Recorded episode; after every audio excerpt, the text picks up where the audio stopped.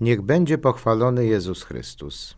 Słowo Boże, które prowadzi nas w tym tygodniu, ukazuje nam Jezusa nauczającego, który jest wystawiany na próbę, który jest dopytywany przez faryzeuszy, który również i od poborcy podatkowego za pośrednictwem Piotra słyszy pytanie w poniedziałkowej Ewangelii, dlaczego nauczyciel nie płaci podatku świątynnego. I chociaż Jezus bardzo konkretnie uświadamia Piotrowi, a także innym, że królowie ziemscy pobierają daniny i podatki od obcych, a nie od synów i córek, jednocześnie dając do zrozumienia, że od swoich tego rodzaju daniny nie należałoby oczekiwać, to jednak wysyła Piotra, aby złowił rybę i wyciągnął monetę, którą znajdzie w jej pyszczku i złożył na ofiarę.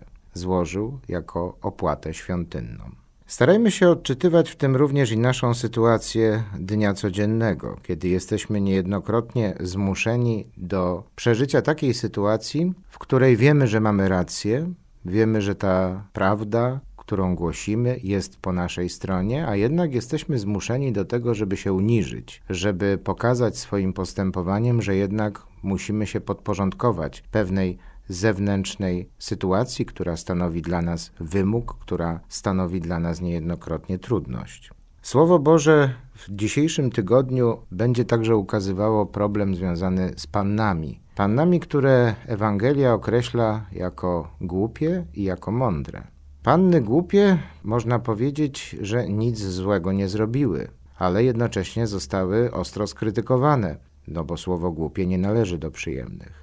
Mądrość tych mądrych panien, roztropnych panien, polegała na tym, że zawczasu zgromadziły zapas oliwy w oczekiwaniu na oblubieńca. Głupie natomiast nie zadbały o to. I kiedy zwróciły się z prośbą o pomoc do tych, które miały zapas, usłyszały odmowę usłyszały idźcie i kupcie sobie, bo w tym momencie mogłoby i wam, i nam nie wystarczyć. Ile razy jesteśmy stawiani w sytuacjach naszego życia do takiej postawy, w której wymaga się od nas pospieszenia z pomocą komuś.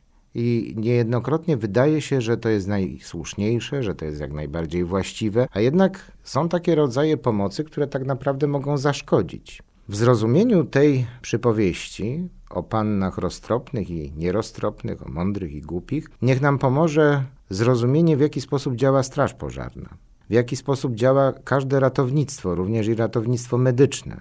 Otóż wszystkich ratowników medycznych, wszystkich strażaków uczy się tego, że w pierwszej kolejności muszą zadbać o swoje własne bezpieczeństwo. Wydaje się to dziwne, bo przecież wydawałoby się, że nasza chrześcijańska etyka, nasza chrześcijańska moralność będzie kazała spieszyć na pomoc, ryzykując nawet własne życie. Stawiamy przecież za wzór tych, którzy potrafili wyrzec się własnej wygody, własnego życia i oddać życie w służbie drugiemu człowiekowi. Ale jeżeli przyjrzymy się temu bliżej, to zobaczymy, że akty heroizmu są bardzo potrzebne, kiedy chodzi o potwierdzenie swojej przynależności do Pana Boga, o danie świadectwa swojej wierze, ale w sytuacjach życia codziennego bardzo często potrzeba tego, abyśmy potrafili zadbać o samych siebie, abyśmy potrafili samych siebie ochronić, bo wtedy będziemy w stanie pomóc drugiemu człowiekowi.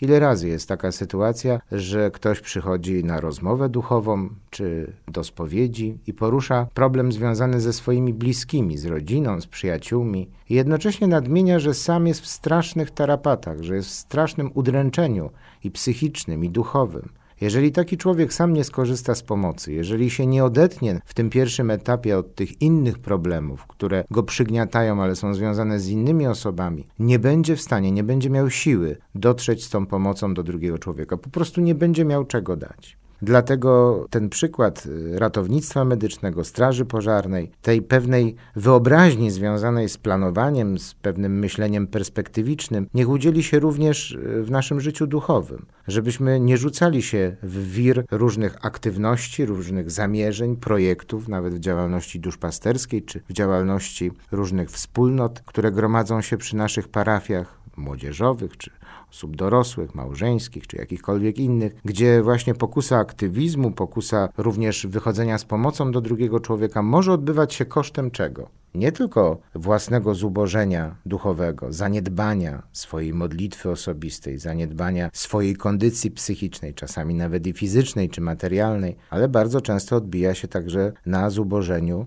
relacji z naszymi bliskimi w naszych rodzinach. Dlatego Słowo Boże dzisiaj nam mówi o tym, abyśmy byli roztropni, abyśmy odkrywali tę roztropność według logiki Królestwa Bożego. Będziemy jeszcze do tego wielokrotnie wracać w kolejnych tygodniach, łowiąc te perełki Słowa Bożego, bo ten czas zwykły, który przeżywamy w Kościele, jest wybitnie nacechowany tymi wszystkimi kropelkami, perełkami, które wydobywamy z nauczania o Królestwie Bożym Jezusa Chrystusa.